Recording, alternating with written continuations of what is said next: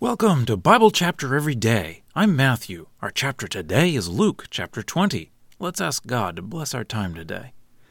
Heavenly Father, as we read this chapter, we pray that we would understand more about Jesus. We pray that when we find that Jesus is different than we thought and is in conflict with our lives, that we would repent and turn to Him and do things His way. We ask for your help. In Jesus' name, amen. Luke chapter 20. And it happened that on one of the days, while he was teaching the people in the temple courts and proclaiming the gospel, the chief priests and the scribes approached together with the elders, and said, saying to him, Tell us by what authority you are doing these things, or who is the one who gave you this authority? And he answered and said to them, I will ask you a question, and you tell me. The baptism of John, was it from heaven or from men? And they discussed this with one another, saying, If we say from heaven, he will say, Why did you not believe him? But if we say from men, all the people will stone us to death because they are convinced that John was a prophet. And they replied that they did not know where it was from. And Jesus said to them, Neither will I tell you by what authority I am doing these things. And he began to tell the people this parable. A man planted a vineyard and leased it to tenant farmers and went on a journey for a long time. And at the proper time he sent a slave to the tenant farmers so that they would give him some of the fruit of the vineyard. But the tenant farmers sent him away empty handed after beating him. And he proceeded to send another slave, but they beat and dishonored that one also, and sent him away empty handed. And he proceeded to send a third, but they wounded and threw this one out. So the owner of the vineyard said, What should I do? I will send my beloved son. Perhaps they will respect him. But when the tenant farmers saw him, they began to reason with one another, saying, This is the heir. Let us kill him so that the inheritance will be ours. And they threw him out of the vineyard and killed him. What then will the owner of the vineyard do to them?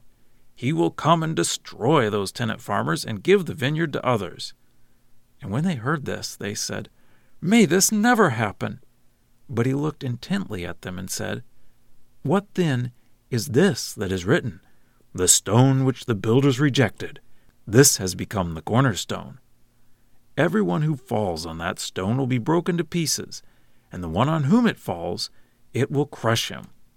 And the scribes and the chief priests sought to lay their hands on him at that same hour. And they were afraid of the people, for they knew that he had told this parable with reference to them and they watched him closely and sent spies who pretended they were upright in order that they could catch him in a statement, so that they could hand him over to the authority and the jurisdiction of the governor. And they asked him, saying, Teacher, we know that you speak and teach rightly, and do not show partiality, but teach the way of God in truth. Is it permitted for us to pay taxes to Caesar or not? But seeing through their craftiness, he said to them, Show me a denarius. Whose image and inscription does it have? And they answered and said, Caesar's. So he said to them, Well then, give to Caesar the things of Caesar, and to God the things of God. And they were not able to catch him in a statement in the sight of the people.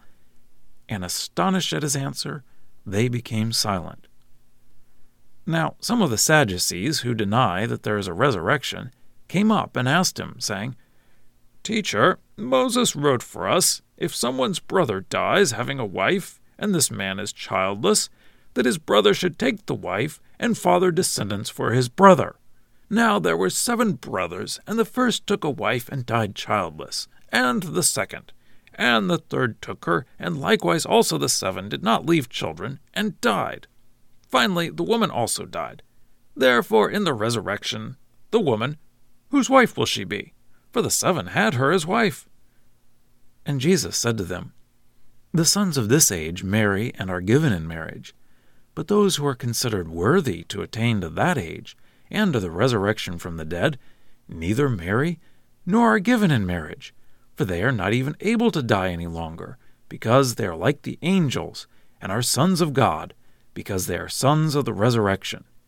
But that the dead are raised, even Moses revealed in the passage about the bush when he calls the Lord the God of Abraham, and the God of Isaac, and the God of Jacob. Now he is not God of the dead, but of the living, for all live to him. And some of the scribes answered and said, Teacher, you have spoken well. For they no longer dared to ask him anything. But he said to them, In what sense do they say that Christ is David's son?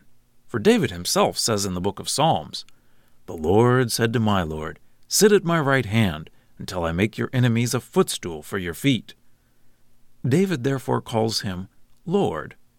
And how is he his son? And while all the people were listening, he said to the disciples, Beware of the scribes who like walking around in long robes, and who love greetings in the marketplaces, and the best seats in the synagogues, and the places of honor at banquets, who devour the houses of widows, and pray lengthy prayers for the sake of appearance. These will receive more severe condemnation. Well, that's the reading. Let's dig in.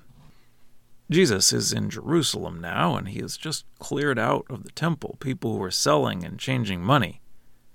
The leaders haven't liked Jesus for a while, but it is coming to a head. So we see some direct confrontation using words. Force isn't far behind, but the leaders don't feel that they have the backing of the majority of the people to arrest Jesus. But if they can discredit Jesus, maybe they can swing public opinion and get rid of him. So the chief priests and the scribes come to Jesus to ask him about authority. They are probably referring to clearing out of the temple, but also the authority of his teaching. Jesus asked them where John the Baptist's authority came from. If they were honest, they would probably say they didn't think John had any authority for his teaching. But that would have discredited them with the people because the majority thought John's teaching was from God. So they just said they didn't know. The purpose of the leaders is to discredit Jesus. So they're willing to say anything that they think might accomplish the purpose, including lying. Jesus is trying to teach people the truth, including those leaders. Jesus will only tell the truth, and he isn't trying to score points. They probably felt that Jesus had scored a point here. But if they'd paid attention, they would have had the answer to their question. Jesus was from God. But he will give them more and even show that he is God, if they will listen. Jesus tells a parable about a vineyard that a man leased out. The tenant farmers refuse to pay at harvest time and even harm the servants. Finally, he sends his son, and they kill him, thinking that they can finally keep the vineyard for themselves. Jesus says the owner will destroy the tenant farmers and give the vineyard to others. They say, May this never happen, because they understand that they are the tenant farmers in the parable. Jesus quotes from Psalm 118 about the stone the builders rejected. We know that Jesus is the son in the parable and the stone in Psalm 118. They probably don't understand everything, but felt that Jesus had scored another point on them. But if they only listened, Jesus was trying to reach them and show that he was the Son of God. They sent some spies, people that Jesus wouldn't recognize, to try to trick Jesus into saying something they could use against him. They ask about paying taxes to Caesar.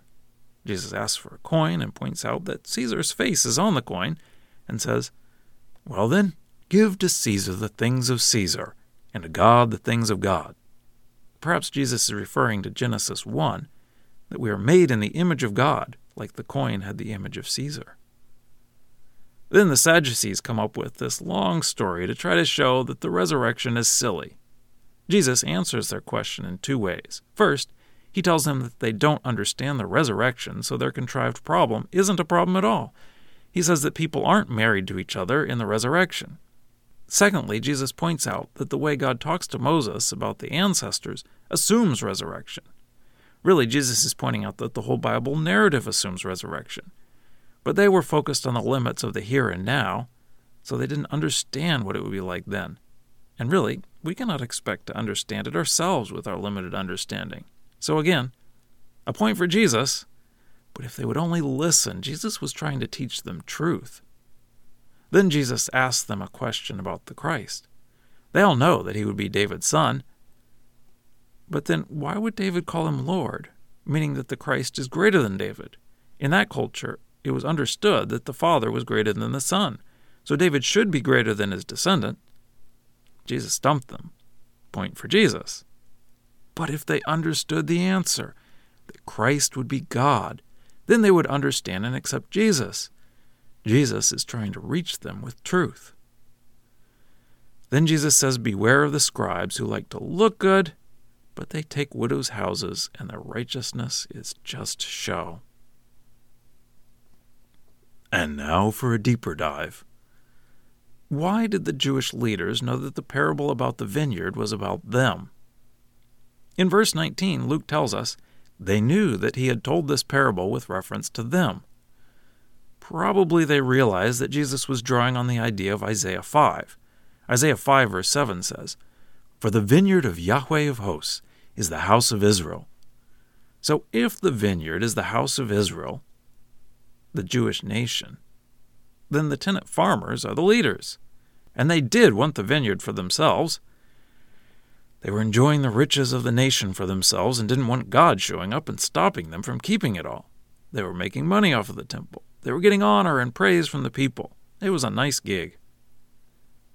Then Jesus quotes from Psalm 118 about the stone the builders rejected. The picture is that they are building the temple, and this one stone doesn't fit their idea of how things should go. But that one stone is actually the cornerstone that everything should be built from. Jesus says in verse 18, Everyone who falls on that stone will be broken to pieces, and the one on whom it falls, it will crush him. I think Jesus is referring to Isaiah chapter 8, verse 14 here. The Jewish leaders aren't the only ones who have this problem.